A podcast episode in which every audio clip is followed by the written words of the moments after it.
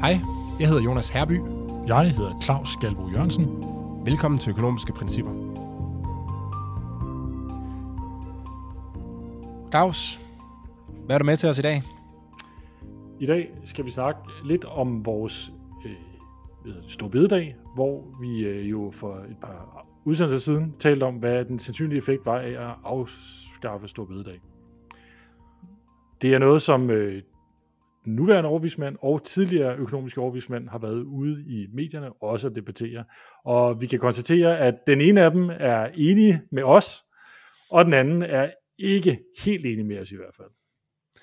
Ja, jeg læste, øh, det var Michael Svare, som, øh, som mener, at der godt kan være en, øh, en varig effekt af det her. Øh, og jeg, jeg synes, han, jeg, jeg tror, han tager fejl. For helt ærligt, jeg tror, han tager fejl. Fordi han, selv, han ser ud til at så fokusere på, at det her, jamen du fjerner en helligdag, og det kan godt være sådan et signal om, eller det kan ligesom påvirke folks opfattelse af, hvornår man skal holde fri.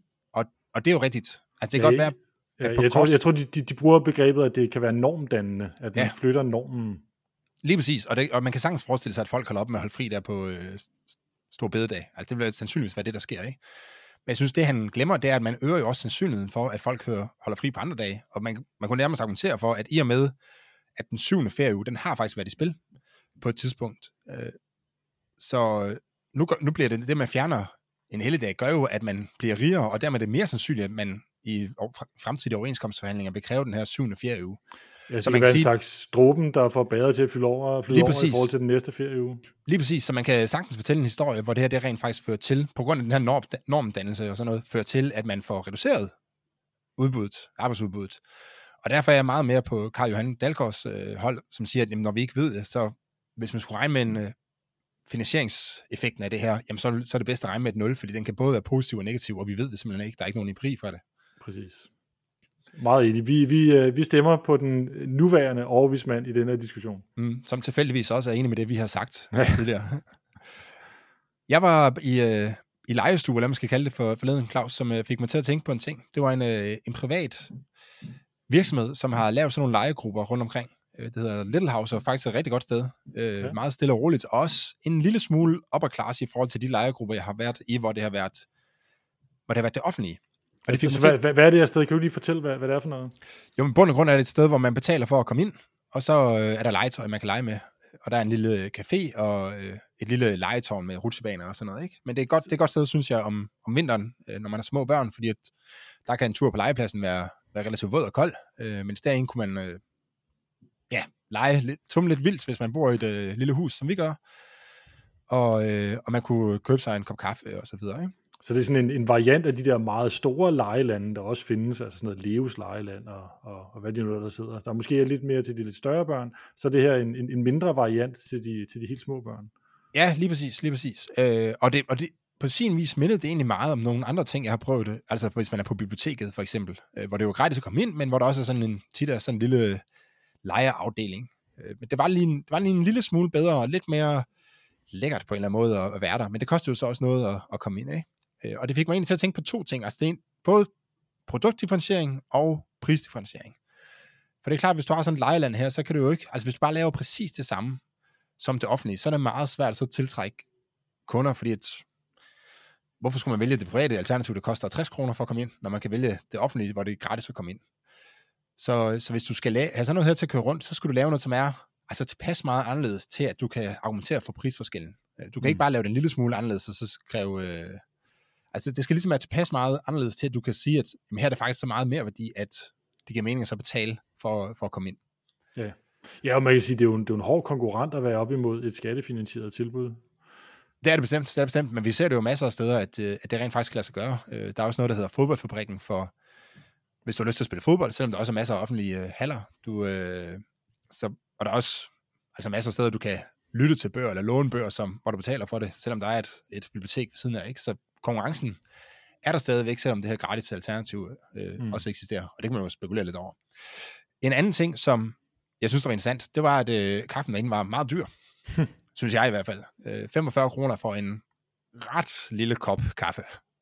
Og det var ikke engang med, med barista-mønster, eller hvad det hedder, øh, latte art og så videre. Det var Nej, det var, sort jeg skal være helt ærlig, så var den ikke, det var ikke den bedste kaffe, jeg havde smagt. Det var fint, men altså ikke den bedste. Men, men den største forskel i forhold til det, man køber uden for, for, for det rum der, det, er, det var størrelsen. Altså, det var, det, var, det var ret lille i forhold til, at den kostede 45 kroner. Mm. Men det fik mig til at tænke på, at øh, mange de har jo en opfattelse af, hvis vi kigger på biograf for eksempel, så, så er det, koster cola øh, typisk rigtig meget, når du er inde i biografen, i forhold til, hvad den koster uden for biografen. For jeg slet ikke at tale om popcorn. For ikke, ja, for ikke specielt at tale om popcorn, ja. Og mange de, de øh, når de skal forklare det, så til, fortælle det til sig selv, det er jo klart, at når først du har været inde i biografen, så har du så er biografen monopol på salg af sodavand og popcorn og slik, øh, og derfor kan den tillade sig til meget høje priser. Men det er jo ikke præcis det, der foregår, fordi biografen er jo stadigvæk i konkurrence i forhold til den samlede pakke. Altså den samlede pakke er film plus slik, så, så det er faktisk ikke monopolargumentet, der er det rigtige her. Det rigtige argument, det er, at det er prisdifferentiering. At hvis du har, lad os bare sige, at du har to øh, grupper af mennesker, den ene har meget lav indkomst og, den anden, og meget prisbevidste, og den anden har meget høj indkomst og mindre prisbevidste. Hmm. Og du vil egentlig gerne have et produkt, der, der hvad hedder det, gør så lækkert over for begge grupper. Jamen så, ja. øh, så det her ved at have en relativt billig indgangsbillet og en meget dyr, altså en ekstra service, man skal kalde det, ja. gør egentlig, at du kan at du kan tilbyde lavindkomstgruppen, den prisbevidste gruppe, en billig, øh, billig indgangspris, samtidig med, at du tilbyder et lækkert produkt til, til den mindre prisbevidste øh, forbruger. Ja, fordi alternativet var jo bare at have en, en lav pris for alle, men, men det kan være, at man ikke kan få forretningen til at drive, øh, løbe rundt på den måde. Det kan være, at for at få en fornuftig forretning, så bliver man simpelthen nødt til at, at hive lidt ekstra penge ud af dem, der, der faktisk gerne vil betale lidt mere. Mm men, men også øh, for at få nok gæster overhovedet ind i din øh, forretning, så bliver du nødt til at tilbyde en lidt lavere pris til, til dem, der ikke er villige til at betale den høje pris. Og der er det her jo så en rigtig snedig måde at gøre det på, faktisk. Altså i stedet for at sætte to forskellige priser, jamen det, det, det er jo svært, så valgte jo bare at tage den, den lave pris. Ja, jeg er altså, siger, du, jeg skal betale den lave pris. Ja, du kan betale øh, meget, eller du kan betale lidt. For meget vil du betale. Jamen så vil alle jo sige, at vi betaler bare lidt, altså selvom man, man egentlig gerne vil betale meget. Men ved at lave det her som sådan en, add-on service, som du siger, guldpakken, du kan købe, hvor du får lidt ekstra, du får en kop kaffe, jamen det, øh, der, der, der er dem, der har den høje betalingsvillighed, dem, som har lidt, lidt flere penge mellem hænderne, de vil så købe den her kop kaffe, og så får du som øh, butiksejer, eller øh, ja, ejer den der lejestue, får du lidt flere penge i, i kassen til at få din forretning til at løbe rundt. Lige præcis, lige præcis. Og dem, der de prisfeste, kan så gå ud på toilettet og tage en uh, tår vand, ikke? Jeg drikker en flaske vand, hvis de har den med, ikke? Helst ikke af toilettet, men ja. Klart. men, øh, men ja, det var, det var en interessant, øh, men, men godt sted. Altså Little ja. House, vi kan lige linke til det i show notes. Det, øh, det, det kan varmt anbefales ja. til en, øh, til en lejelørdag. Og til en kop kaffe, hvis man også vil det. Du har også været ude at køre bil. Ja, det har jeg. på vej hen til lejestuen. Det var det ikke, nej. Men nej. Øh, vi er ude at køre bil. Øh, August, han har en øh, fetish for bil og livstiden, og det betyder, at nogle gange kører vi en, øh, en hyggetur. Og så kommer vi til at snakke om fartgrænser, og hvad det egentlig betyder, hvis man, øh, hvad der sker, hvis man kører for hurtigt. Og mm. så må det jo jeg fortager klarer jo tit tingene lidt hurtigt, øh, lidt enkelt over for børn, og sagde, at hvis man kører for hurtigt, jamen, så får man en bøde af politiet, ja. så skal man betale penge for det. Ja. Og så spurgte han, hvad nu, hvis man så har meget, meget travlt? Mm. Øh, og det har man nogle gange. Og så er jeg sådan lidt sådan, ja, jo, fordi man kan godt forestille sig situationer, hvor man har så travlt, så man tænker, at øh, jamen, så, så kører jeg bare hurtigt, og så accepterer jeg bøden. Øh, de fleste, hvis... der har prøvet at køre bil, må nok, hvis de skal være helt ærlige, indrømme over for sig selv, at en gang imellem har de kørt lidt for stærkt, hvis de havde et eller andet mm. vigtigt, de skulle nå. Og man kan, man kan forestille sig ting, hvor alle vil synes, det var øh, rimeligt. Altså hvis du har en, øh, en fødsel, der er spontant startet og er ved at gå galt, så er du øh, kvinden inde på bagsædet, jamen så kan alle jo forstå, hvis du bryder øh, fartgrænsen. Mm. Mens der er andre gange, hvor man siger, det er det er moralsk øh, forkert, ikke? Mm. Men, øh, men da vi sad og snakkede om det, så kom jeg til at tænke om, det er, det er jo kun med den nuværende teknologi, vi har. Altså der, øh, der nu sætter politiet fartkamera op, og, øh, og, og så er der en vis sandsynlighed for, at man bliver, man bliver fanget. Men det er jo ikke, som jeg fortalte til August, det er jo ikke sikkert, at jeg kommer til at betale, hvis jeg kører for hurtigt. Men det er jo ligesom forventet omkostning ved at køre for hurtigt, som jeg, jeg, jeg tager højde for, ikke? Men den forventede omkostning kommer til at ændre sig i fremtiden. Ja, og vi kan jo allerede se det ske, ikke? fordi hvis vi spoler tiden 20 år tilbage, jamen der var det ret besværligt for politiet at lave sådan nogle fartratcher, måske især hvis vi går endnu længere tilbage, lad os sige 30-40 år tilbage, hvor man ikke engang havde sådan nogle øh, måler eller noget, der måtte de sidde og stå med et stopur, øh, to mand, øh, der stod på 100 meter fra hinanden med et stopur, og måtte, øh, eller de sendte nogle gange en helikopter op i luften, hvor de sad med, med, med et stopur op fra helikopteren og prøvede på den måde at måle, hvor hurtigt folk kørte mellem to punkter. Øh, det er blevet meget, meget, meget nemmere nu med den teknologiske udvikling. Øh, først fik man de her øh, laserkameraer, hvor en mand bare kan stå og måle farten, og så vinke folk ind til siden. Senere har man fået de her øh, øh fotovogne, fotovogne, præcis, hvor man ikke engang bøde til stopbilerne, hvor man kunne endnu mere effektivt uddele bøder ved bare at tage et billede af bilen, og så sende bøden afsted. Så kunne, man, så kunne en mand øh, uddele langt flere bøder på kortere mm. tid.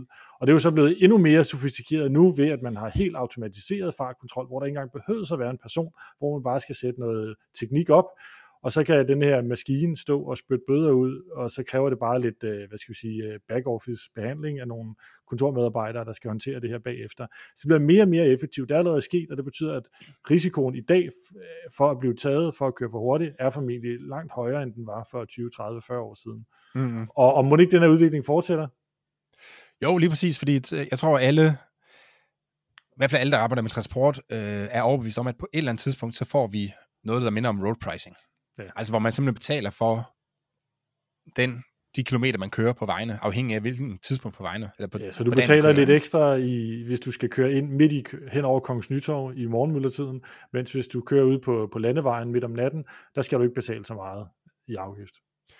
Lige præcis. Og, øh, og det fik man til at tænke på, til den tid, så får man jo, altså, hvordan bliver bøden så egentlig, eller hvad man skal kalde det, på, på det tidspunkt? Fordi den, den måde, som vi opfatter det på i dag, når jeg siger, at hvis man er travlt, jamen så, øh, så kan man godt være med til bold til at køre, køre hurtigere, end man egentlig, egentlig må. Jamen det er jo fordi, vi opfatter det lidt som pris.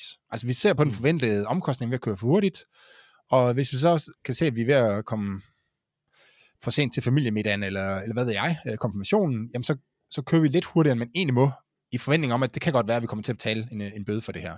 Man tager en kalkuleret risiko simpelthen, ikke? Lige præcis. Men i fremtiden, når for road pricing, så ved man jo, til enhver tid, hvor folk er hen. Øh, og hvordan vil man så øh, anvende det til den tid? Altså vil man give folk en bøde hver eneste gang, de kommer over 80 km i timen på, på landevejen? Det, det synes jeg er svært at forestille sig. Øh, det er nemmere at forestille sig, at man, altså man kommer til at betale lidt ligesom for det andet, at man siger, at der er en eller anden bundniveau. Hvis du kører under 70 km i timen, jamen så, så er det gratis at køre, fordi der er risikoen så lav. Men jo hurtigt, jo, jo mere du kører over den hastighedsgrænse, jamen jo mere kommer du til at betale per kilometer, du kører, fordi det svarer til den eksternalitet, du påvirker øh, andre med. Og det er jo virkelig det, vi er ude i her. Ikke? Det er jo en eksternalitet, fordi du udsætter andre for risiko, og den risiko, den afhænger af, hvor hurtigt du kører. Den afhænger ikke af, om du kører øh, 80 eller 85 øh, så meget, men, og det er også derfor, vi har jo stigende øh, priser også afhængig af, hvor hurtigt du kører, ikke? Eller stigende bøder. Så, så jeg, jeg forestiller mig, men jeg synes godt, man, jeg synes, det er nemt at forestille sig i hvert fald en situation, hvor man siger, jamen i fremtiden, der kommer du simpelthen til at betale en pris, som afhænger af, hvor langt du kører, hvornår på døgnet du kører, i forhold til, hvor mange andre, der er på vejene, og hvor hurtigt du kører. Ja, fordi man kan sige, i en fremtid, hvor vi for eksempel får road pricing, og det vil sige, hvor muligheden for at fange samtlige mennesker, der kører for stærkt, den er der. Den teknologiske mulighed for at, at øh, give bøder til alle, der kører for stærkt, den er der, så tror jeg, det vil være rigtig svært at lade være med at benytte de muligheder, og bare sige, at det kan godt være, at vi har alt det her udstyr installeret, vi kunne udskrive bøder til alle, men nu sætter vi alligevel en politimand op mm. med en øh, fartmåler ude på øh, hos Andersens Boulevard, og så måler øh, nogen, øh, og så fanger folk en, en tusindedel af de gange, hvor der bliver kørt for stærkt.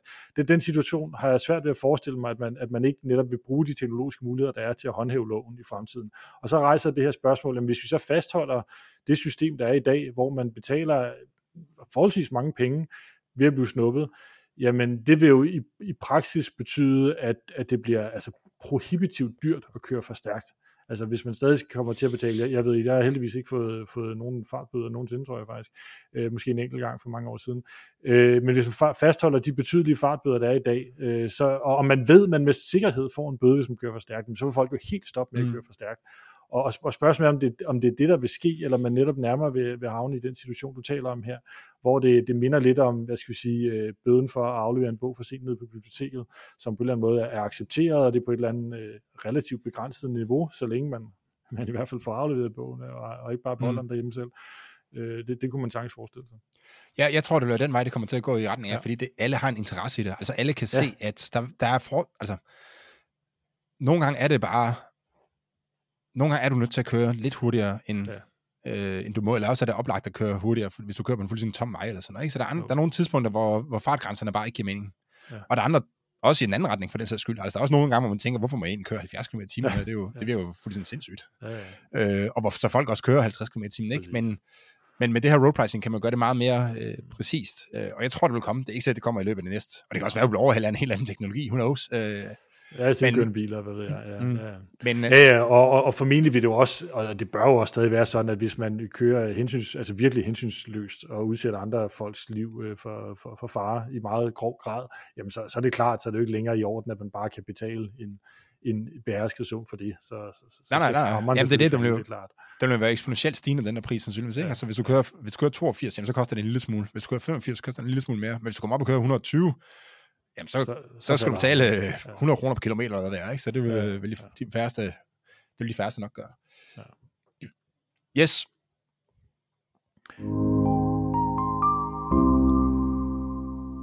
Vi skal videre til Bummerden, Claus. Det skal vi. Og den første historie, vi er med, det er en, som, som nogen, mange nok har set allerede i medierne. Jeg kunne forestille mig i hvert fald, at der var en historie ude her i sidste uge, tror jeg det var, omkring, at øh, en statslig styrelse har været ude og optælle øh, træer, antallet af træer i en landmands læhegn. Øh, man, man fandt ud af, at han havde, den her landmand havde fået støtte til at plante øh, 4.320 træer, eller buske, eller planter, hvad det nu var, øh, i det her læhegn. Og øh, når man får noget støtte, jamen så øh, er der selvfølgelig også en forpligtelse til rent faktisk at gøre det, man får støtten til. Og styrelsen havde så været ude og lave et kontroltjek og konstateret, at der manglede fem ud af de her 4.320 planter, og på den baggrund øh, bedt øh, om at få, eller krævet at få tilbagebetalt støtten, og det be, beløb sig til, ja, hvad er det, 100 er det 82 kroner eller sådan noget? Ja, nogen, et, ja. et meget, meget begrænset beløb i hvert fald. Og det kan man selvfølgelig grine lidt af. Det kan man grine lidt af, og det, det der er, Altså det, der gør, at det bliver til en kandidat til borgeren, det er, det er, det er simpelthen essensen af byråkrati, det her i mine, i mine øjne. Ikke? Altså du har et, du giver tilskud til nogen, og så skal du på en eller anden måde vurdere, om de så også lever op til kravene for at få det tilskud. Og hvordan gør du det? Øh, og vi snakker jo lidt om det, inden vi gik i gang, at altså det, det som det, som man går ud i det civile liv, kan man sige, det vil være, at man gik ud og kiggede sådan, okay, er, har du plantet et læhegn? Og så er man nok blive enige om, ja, men det, det har du. Øh, ja, det, det, det, kan man ret hurtigt se. Det, det, ja. det tager ikke lang tid. Det behøver man ikke øh, finde øh, målbåndet frem for at konstatere. Præcis. Øh, men, men, men, men sådan kan byråkratiet ikke altid øh, fungere, for det, det, giver jo, det kan jo give meget, øh, hvad skal man sige, sådan, at det kan føre til, at borgerne ikke bliver behandlet ens. Altså det kan være, at der er to øh, byråkrater, der kommer ud og kigger på det samme lægehegn, og den ene synes, at det er et lægehegn, øh, og den anden synes, at ah, det er altså for tyndt til, at jeg vil kalde det der lægehegn, øh, så, så du bliver trukket i støtte. Ikke? Så derfor så, så bliver man nødt til at fastsætte nogle, nogle byråkratiske regler, ja, som er objektive, kriterier. Ja, som, øh, som, som man kan øh, begrunde det her på, og man kan jo så definere det på forskellige måder og sige, at jamen, lad os tælle 100 meter øh, lægehegn, der tæller, vi, der tæller vi antallet af træer, og så ganger vi op med længden af læhegnet. Men igen, så er det jo så overladt til byråkraten at sige, at hvilken del af det her læhegn er det så egentlig, at vi skal tælle de 100 meter fra. Øh, mm. Og det kan man jo ikke skrive ind i reglerne, fordi så lander man jo bare, altså hvis man siger, at det er de første 100 meter mål fra vejen, jamen så lander man jo bare, så kan jo teorien plante det øh, tæt, og så er mm. resten være tomt, ikke? Så, øh, så, så man kan nemt ja, i byråkratiets bliver... tjeneste ende med, at reglerne bliver så detaljeret, som man siger, at jamen, vi laver nogle stikprøver, og der tæller vi antallet af træer.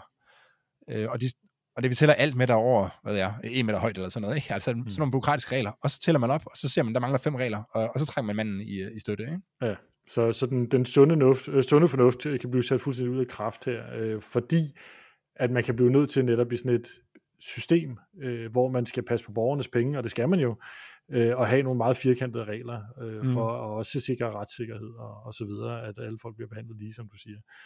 Og, ja, og, og så kommer man til ud i de her absurde diskussioner. Og, og vi skal ikke sidde og kloge os, eller jeg skal i hvert fald ikke sidde og kloge mig på lige præcis, hvad man kunne have gjort anderledes her.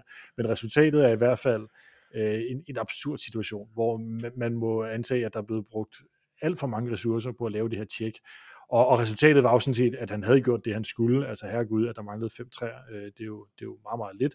Øh, men, men, men det, havde, det har kostet rigtig dyrt i kontrolkroner, det her. Mm. Og, og, og lurer mig, om der ikke også har været et række andre besøg, de har foretaget, hvor de så fandt ud af, at der var det tilstrækkelige antal læhegn. Det må man antage, at de har gjort. Og, og som også har kostet en masse ressourcer at gennemføre de her kontroller. Nu har vi kun lige hørt om denne her. Mm. Ja, det man skal... Altså det, det der er årsagen til problemet opstår, det er jo, at man har tilskud til, til læhegn. Øh, og jeg, jeg jeg kan godt se, at der er nogle positive eksternaliteter, som, hvor man kan begrunde, at man skal have det tilskud, altså med biodiversitet, og der kan også være noget med blæsten henover, altså over på naboens marker og sådan noget, ikke? Ja. Øh, men det er en ting, man skal tage med i sin betragtninger, når man siger, at jamen, skal vi lave et tilskud her til Lærheim, for det kan vi se nogle positive gevinster med, så er man nødt til at tage med også og sige, at det her det med, altså det, man kan simpelthen ikke undgå, at det her det medfører en hel masse byråkrati. Nej. Fordi at i en retsstat, jamen der skal man sikre, at borgerne bliver behandlet Ja, så ens som overhovedet og man må også konstatere, når, når man deler penge ud fra det offentlige, hvis man ikke har noget kontrol af det, jamen så på et eller andet tidspunkt vil der være øh, for mange mennesker, der udnytter det, og så stikker Mm. snablen ned i kassen og suger løs der, og det, det kan vi selvfølgelig heller ikke være tjent med. Men det bliver ikke den her, der bliver bunden. Nej, For vi har en anden historie, som er endnu bedre. Som øh, jeg, jeg tror, de fleste også har, øh, har, har hørt om den. Det er en øh, folkeskolelærer, der har været ude og investere i øh, kryptovaluta. Og det er ikke gået så godt for ham. øh, og øh, så vidt jeg forstod, så har han tabt cirka en halv million kroner, men det var faktisk ikke det værste. Det værste var, at han også har fået et skattesmæk på 2,8 millioner kroner oveni. hold da op. Og det er jo i sig selv relativt bummertagtigt, at, øh, at man kan gå ud og lave og investere i noget og tabe penge på det, og stadigvæk skal man så betale en masse pengeskat. Men det skyldes simpelthen, at, øh, at der er asymmetrisk beskatning her. Så gevinster ja. beskattes hårdere end, øh, end tab, øh, og, og det kan simpelthen føre til, at man på en eller anden måde, uden at jeg sætter mig i detaljerne, ender med at få en meget høj... Øh, Ja, ja sagen er, han, han, han har Skat. jo, den her øh, øh, stakkels øh, person, der har tabt de her penge, han har godt nok samlet set tabt en halv million på sine investeringer. Men i løbet af den periode, hvor han investerede, der har der jo været perioder, hvor han har realiseret nogle gevinster, mm. altså hvor han har, har købt noget kry- kryptovaluta til en lav pris og solgt det til en højere pris, og derved realiseret nogle gevinster. mm. Men i samme periode har han altså også realiseret en hel del tab. Og, og vi kender jo ikke tallene eller detaljerne i den her historie, men, men baseret på det, der er lagt frem, må man antage, at, at han har faktisk haft en hel del gevinster løbende, som så samlet set er blevet beskattet til et eller andet stort beløb. Dog har han så også haft en hel del øh, dårlige handler, hvor han har haft et tab. Og det vil man i, i andre, altså hvis man handler med aktier, så kan det, øh, det, det, det, det tab, man har, det, folk kender det også, der har det et, et boliglån, øh, der, der ved man, at man kan trække renterne fra, og det er det samme, når man har et tab på, normalt på de finansielle markeder, så, så øh, kan man trække, øh, trække det fra, de gevinster, man øvrigt har, op, Mm. har opnået, og så er det kun netto-gevinsten, man skal betale skat af, sådan lidt forenklet sagt. Men, men de regler findes simpelthen ikke, når, når det handler om krypto. Når det handler om krypto, så betaler du en, høj, en relativt høj skattesats for de gevinster, du har, og omvendt for de tab, du har, der kan du kun trække en mindre del af det fra. Mm. Så samlet set kan du altså opnå en skatteregning her, selvom du, øh, selvom du i virkeligheden over en periode har, har realiseret et tab på dine handler. Og det er det, som jeg forstår det her, så er det et problem, der er opstået, fordi man har noget lovgivning, som ikke er up-to-date med, andet, altså hvor volatile sådan nogle øh, investeringsobjekter er i dag.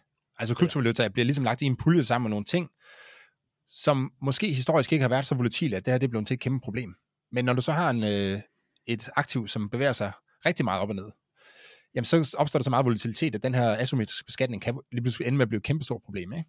Ja, Så ja, man og, og, og, kombineret med, at folk laver mange handler, altså fordi det, sådan som jeg forstår det, er, er det også, når man laver handlen, og så ja, realiserer ja. ja, en gevinst eller et tab, jamen så er det, at, at, at fælden smækker. Lige præcis. Og, øh, og det, det kan man sige, det er jo allerede et stort problem. Øh, og, men det er nok også noget, hvor man, det, altså det er svært at, det er bare svært at undgå, at der opstår den her slags situationer i et, øh, i et skattesamfund, fordi, hvor tingene de ændrer sig så hurtigt, fordi øh, lovgivningen har det altså med ikke at følge med. Der skal ligesom opstå den her type problemer, før man bliver opmærksom på, at problemet er der. Og man kan sige, hvis det var en... Øh, jeg, jeg ved ikke, hvordan man, jeg ved simpelthen ikke, hvordan man skulle håndtere det der. Øh, altså, der, der er jo ikke nogen, der har haft til hensigt, at ham han skulle beskattes øh, så hårdt og, og opnå det her øh, kæmpe store tab. Det er jo en, jeg tror, de fleste er enige om, at det her det er en fejl i lovgivningen, i skattelovgivningen. Hmm. Og, øh, og, og, det er uhen- uhensigtsmæssigt, men øh, man har så bare blevet ramt af det. Ikke? Der, hvor jeg synes, at det bliver til en bummer, det er så skat efterfølgende at gå ud og, øh, og lave sådan en kampagne, hvor de skriver, hvor de laver sådan et, øh, et tweet, skal jeg prøve at høre det frem her, hvor de skriver, der er sådan en, øh, en pixeleret version af en mand, der, øh, der står og græder med i strid, i stridet strømme, og så skriver han, så står der overskriften, når du har regnet krypto ud, men mangler at forstå skatte, skattereglerne. Så de går simpelthen ind, skat, og så siger, at ja, vi bruger den her situation til at gøre grin med, en- med nærmest med en konkret borger, ikke? for der er jo ikke nogen, der er tvivl om, hvem den her, med, med det her meme, det, øh, det henviser til. Og det, Ja, fordi det, ja, det kom lige efter, den sag kom frem her. Lige præcis, og det, det er jo, altså, det er fuldstændig skævt. Og jeg, mener, jeg tror også, de har trukket den tilbage nu, men det er, det er simpelthen bare bummer den øh, i den her episode her. Ja, ja fordi vi, vi må sige, det er jo, det er jo i virkeligheden skattereglerne, der, der er forkerte her. Og, og, og det er også meget vanskeligt at sætte sig ind i, i, sam, i samtlige regler i skattelovgivningen, det må man sige. Øh, det er vel rimeligt at forvente, at private borgere må ansage, at reglerne er nogenlunde øh, fornuftige. Mm. Og, og når man så har sådan et område her, hvor reglerne helt åbenlyst er tåbelige, så, så burde man måske nok være lidt mere ydmyg fra skattemyndighedernes side, i stedet for at sige, at, øh, at haha, det må folk altså selv sætte sig ind i, og de, ja. de er for dumme på en eller anden måde. Var det dumt, nu fik vi der på en eller anden måde, ikke? Ja, præcis, ikke? præcis. Og noget helt andet, som vi måske lige vil tilføje som krølle på halen på hele den her historie, det er, at øh, der er altså ikke nogen anbefaling øh, fra mig til at investere i krypto. Jeg er meget, meget skeptisk over for, øh, hvad det egentlig er det her, og om der overhovedet er nogle reelle værdier gemt bag det her, eller om det er et stort pyramidespil. Det skal jeg ikke øh, for alvor gøre mig klog på, men øh, bare lige for at få den med. Ingen anbefaling herfra i hvert fald til at kaste ud i det. Ja, jeg er, mindre, jeg er mindre skeptisk, øh, men vi ja. kan jo tale om, hvorfor, hvorfor vi har penge øh, i, et, i et senere afsnit. Yes.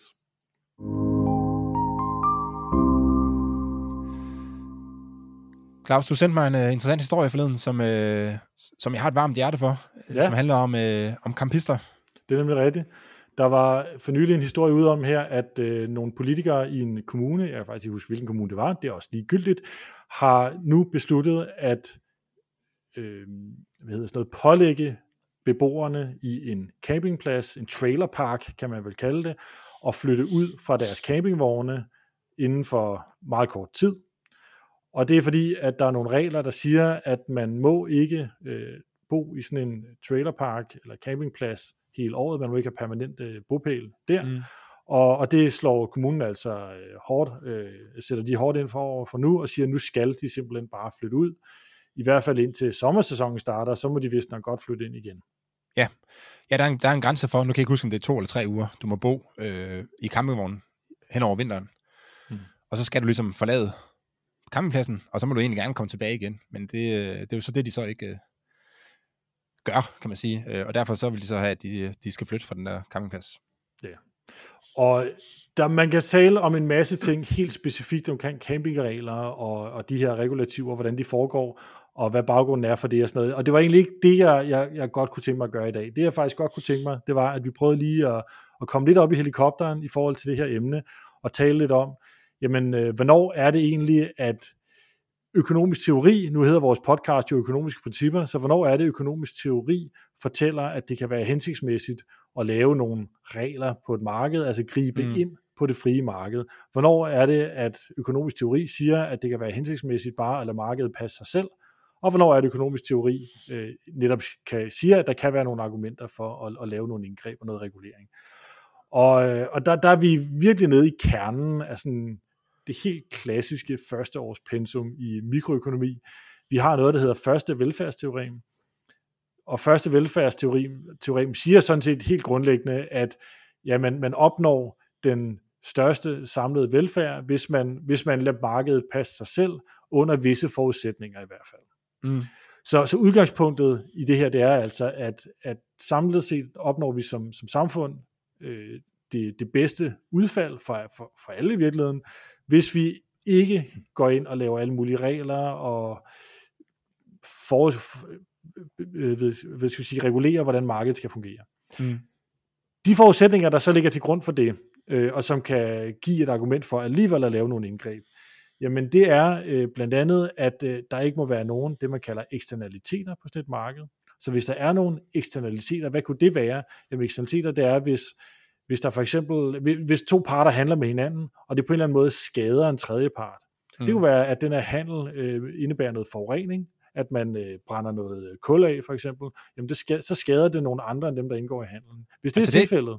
Det argument, ja. jeg hører ved camping, det er, at det kan ligge i nogle øh, altså naturskønne og, og følsomme mm. områder, og hvis så campingpladsen bare trækker en masse folk ind, som så vader rundt i de her sam- øh, områder her, jamen så, øh, så er det en eksternalitet på naturen. Ja, så skader det nogle andre, mm. øh, så, så kan der være nogle negative effekter for nogle andre.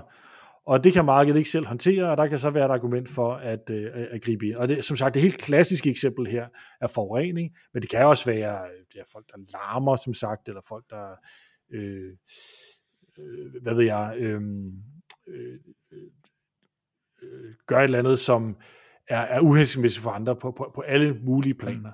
Det kan være, der... dem, der, et, et argument, som jeg også har hørt i forbindelse med mm. det her camping noget, det er, at øh, altså dem, der bor der hele års, de, de er jo anderledes end dem, der kommer på sommerferie. Så hvis du har en campingplads, der er fyldt med helårsbeboelse, så vil folk jo tænke, at øh, eller så, så ser den anderledes ud. Så det, så er det måske noget andet end det, man søger, så det vil have en negativ eksternalitet på sommergæsterne. Ja. Øh, potentielt set, hvis der er for mange fastlæggere, fordi så, så har campingpladsen et andet udseende, og ikke sådan en, øh, ikke sådan en fritidssted, men sådan en fastbeboersted. Ikke? Hmm. Men jeg vil så lige skal adressere det med det samme, fordi der er der noget, altså der vil nok være lidt skeptisk over for det argument. Og hvorfor det? det? Også. og, og, og hvorfor det? Jo, man kan sige, at øh, det er jo, de her campingpladser er jo, er jo privat grund. Præcis. Det er ikke offentlige arealer på den måde. Der er en, der er en person, der ejer den her campingplads og udlejer det her område, og hvis det nu øh, skulle være sådan, at at værdien af den her persons grund falder, altså at man, at, at man ikke kan, kan, kan få så mange penge ud fra at lege det ud til sommergæster, når de her andre er her, og det samlet set er skidt for ejeren af campingpladsen, jamen så, må, så kan ejeren af campingpladsen er fint jo selv i stand til at lave det regnestykke og finde ud af, okay, vil jeg helst have øh, en campingplads, der er attraktiv for sommergæster, eller vil jeg hellere have en campingplads, som er attraktiv for de her helårs øh, beboere, mm, der kan være der hele året. Og det, og, det, og det er et regnstykke, som ejeren af campingpladsen selv kan lave. Det behøver man sådan set ikke blande, øh, blande offentlig regulering ind i. Jeg kan, også, tale, ja. jeg kan måske også sige, at det andet argument, som er at beskytte øh, naturområder, ja. det er jo heller ikke godt i forhold til at lave sådan en statslig øh, campingreglement. For hvis der er et naturområde, som kræver beskyttelse, så er det jo lokalt. Altså, der er, der er også campingpladser, der ligger i områder, som ikke har behov for beskyttelse øh, som ligger nærmest inde i byen. Ikke? Øh, så det er jo ikke behov for beskyttelse af naturområdet. Nej. Så hvis der er et lokalt område, hvor man siger, at her der dur der altså ikke, der er for mange mennesker, der kommer øh, ind i den her skov, for den er meget følsom over for øh, besøg, ja. jamen så må man jo regulere det, den ja. skov, øh, og, ikke, og ikke campingpladser generelt.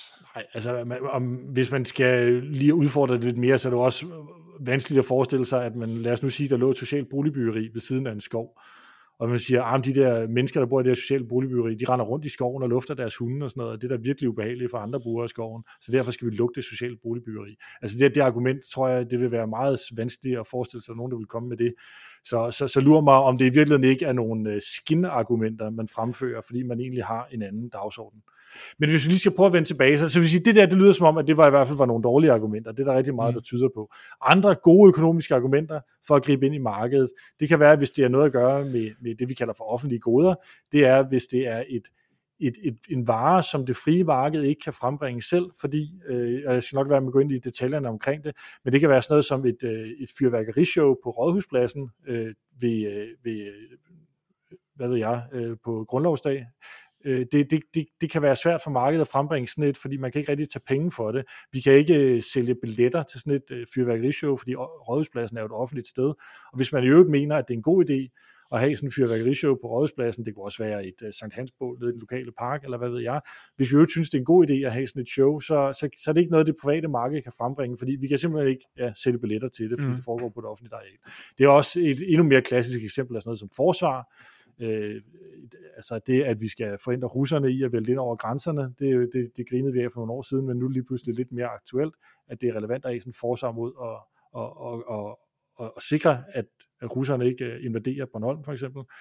Vi skal, Jamen, snart, øh, vi skal snart lave en episode om offentlige goder, for vi snakker om det Det tror jeg, vi skal, ja. Det tror jeg, vi skal. Men det er noget, som det private marked også har rigtig svært ved at, at, at sørge for selv, fordi igen, man kan ikke sælge billetter til det her.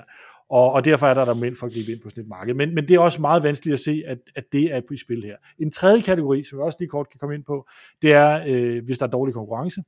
Og det er noget, jeg øh, faktisk arbejder en del med i mit, øh, i mit øh, dagjob, kan man sige. Øh, det her med konkurrencereglerne. Altså, hvis vi har et marked, som er blevet monopoliseret, hvor der er en virksomhed, der ligesom har sat sig på det hele, jamen så kan der godt være nogle argumenter for, at man skal prøve at gå ind og regulere det her, fordi monopoler, det giver ikke et, øh, et godt udfald på, på markedet som udgangspunkt. Øhm, det var ligesom det der med, med markedsfejl, kan man sige. Den, den anden ting, hvor økonomisk teori siger... Må lige, må lige sige, så, ja, så konklusionen på det, det er, at der er ikke en eneste af dem her, der gælder for campingområdet. Det er i hvert fald den forlige konklusion. Det er svært at se, der skulle være noget i det. Ja. Den anden, hvad skal vi sige, store øh, kasse, vi har, det er der, hvor vi bevæger os over i det, der hedder andet velfærdsteorem. Det er omfordeling. Fordi markedet belønner folk øh, ud fra, om de er i stand til at producere noget, som andre vil købe. Og der er jo altså nogle mennesker, der af forskellige årsager ikke er i stand til det. Det kan være, at de har et handicap eller, eller andet, der gør, at de ikke er i stand til at i særlig høj grad at producere noget, som andre gerne vil købe. Mm. Og i det frie marked, så er de sådan nogle mennesker rigtig dårligt stillet. Og derfor kan der være et argument i forhold til at sikre en færre fordeling af, af samfundskagen i at, at lave noget omfordeling simpelthen.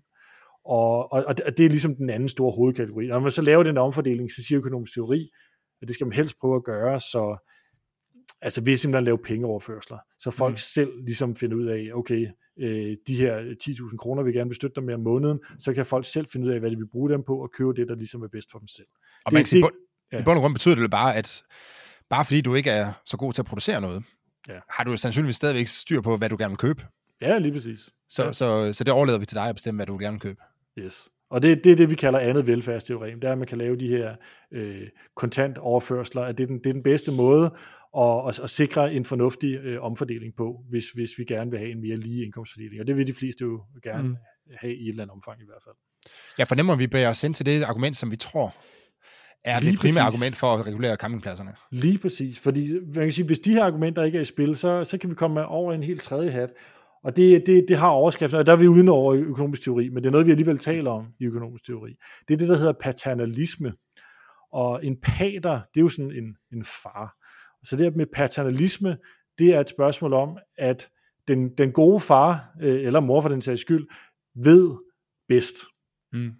at vi ønsker altså at gribe ind, lidt som en forældre ønsker at gribe ind over for deres børn, der prøver at spise alt for meget øh, fredagslik om torsdagen, eller prøver at sidde med deres øh, iPad øh, fem timer om dagen, så griber forældrene ind og siger, prøv at høre, det her det er ikke godt for dig.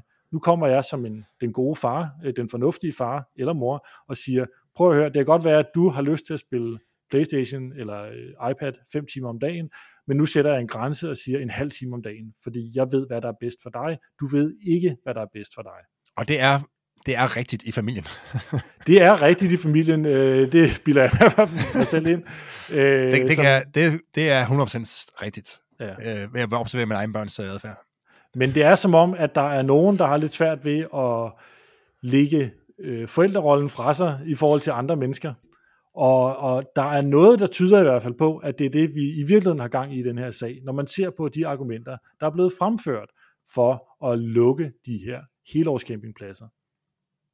Ja, for det er jo, det er jo typisk sådan noget med, at det er, det er dårlige boliger. Ikke? Ja. Det er det argument, jeg oftest ser. Når ja. folk glemmer, hvem det er. at- Altså, når folk glemmer, hvordan det kommer til at lyde. Altså, nogle gange så bruger de ligesom de her, ja, du kaldte dem skin-argumenter, og det opfatter jeg dem virkelig som. For det, som de i virkeligheden mener, det er, at det her det er ikke et ordentligt sted at bo. Nej. Det, det argument, jeg så i den konkrete sag her fra en lokalpolitiker, det var, at det her det er nogle dårlige boliger, de er fugtige, de er øh, små, der er øh, dårlig øh, udluftning, øh, der er øh, dårlig isolering, hvad ved jeg.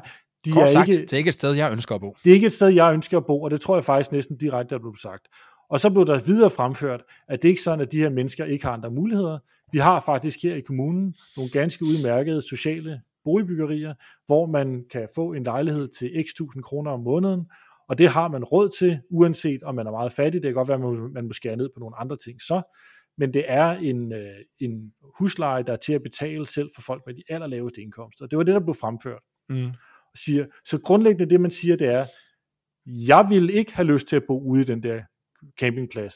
Jeg ville hellere bo i et socialt boligbyggeri, og så samtidig spare på, hvad ved jeg, smøger og sprut, eller hvad de nu ellers bruger deres penge på. Mm. Jeg aner ikke, hvad de bruger deres penge på, men i hvert fald skære ned på, på andre ting, for at få råd til den her ekstra husleje, og så bo i et eller andet øh, socialt boligbyggeri, øh, tæt sammen med andre mennesker, i stedet for at bo på den her campingplads, som folk selv har valgt.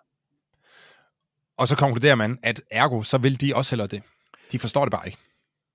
Ja, og det siger man så ikke direkte, men det er lidt det, der ligger mellem linjerne. Mm. De har ikke forstået, hvor skidt de har det, og hvor meget bedre de vil få det, hvis de bliver tvunget over i et socialt boligbyggeri, i stedet for Det at der- bo på den her campingplads. Altså, den der, den der, øh, det der argument er jo tilbagevendende argument, som jeg ofte øh, møder i, i de debatter og sådan noget, jeg er med i.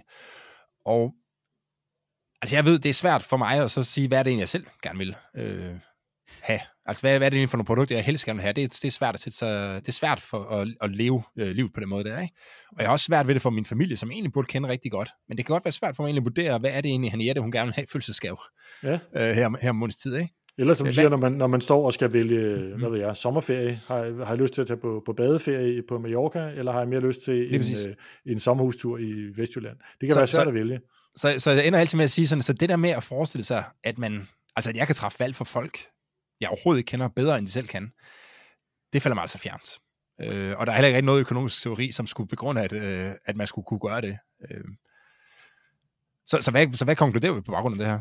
Altså, altså det, det jeg i hvert fald konkluderer, det er, at vi har jo faktisk øh, helt fra gammel tid jo nogle regler, der, øh, der siger noget om, at det offentlige kan gå ind og, og overtage værveskabet for folk, der, der ikke kan klare sig selv. Det var det, man kaldte for overformynderiet i gamle dage. Mm, mm. Altså, altså folk, der, der, der simpelthen blev lægeligt vurderet til at, at ikke kunne tage vare på sig selv, der kunne det offentlige gå ind og overtage øh, formynderiet af dem, øh, Mm. og, og, og varetage for eksempel deres økonomiske interesser osv., vurderet ud fra en helt konkret beslutning om det enkelte menneske. Vi siger, at den her person har nogle psykiske lidelser, der gør, at man ikke selv er i stand til at træffe beslutninger, og så meget konkret for den person, øh, fratager man dem simpelthen deres myndighed, hvilket er et stort indgreb, og derfor kræver det også en hel del, og kræver en hel Mm. del at gøre det.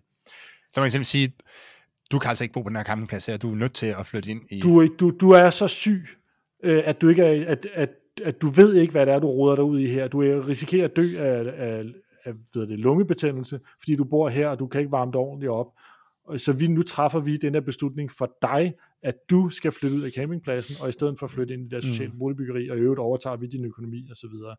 Øh, og det kan godt være fornuftigt i nogle tilfælde, men det man øh, til synligheden, som, som jeg i hvert fald ser det, gør i den her situation, det er, at man på ingen som helst måde laver en individuel vurdering, men man simpelthen siger, hele øh, denne her, hvad skal vi sige, måde at bo på, den siger vi bare, den dur ikke, uden at tage stilling til, om de enkelte personer faktisk er i stand til selv at træffe den beslutning. Så siger man, vi, vi mener, at hvis man har truffet den beslutning, man gerne vil bo sådan, i, i virkeligheden, så, så siger man, så, så er man ikke øh, hovedet øh, skruet rigtigt på, og så, mm. og, så, og så hjælper vi folk med at træffe noget, som vi mener er en mere rigtig beslutning for dem.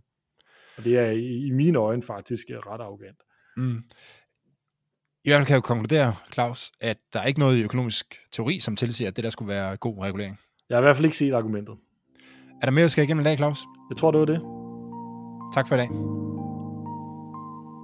Få mere økonomisk indsigt næste gang, hvor vi øh, endnu en gang vil begive os ud i at forklare, hvorfor verden ikke er så simpel, som man tror, og hvordan det økonomisk teori og empiri kan hjælpe os med at forstå, hvordan verden hænger sammen. Du kan finde links og læse lidt om Claus og mig i øh, show notes, øh, hvor du også kan finde vores øh, Twitter-handles. Tak for i dag.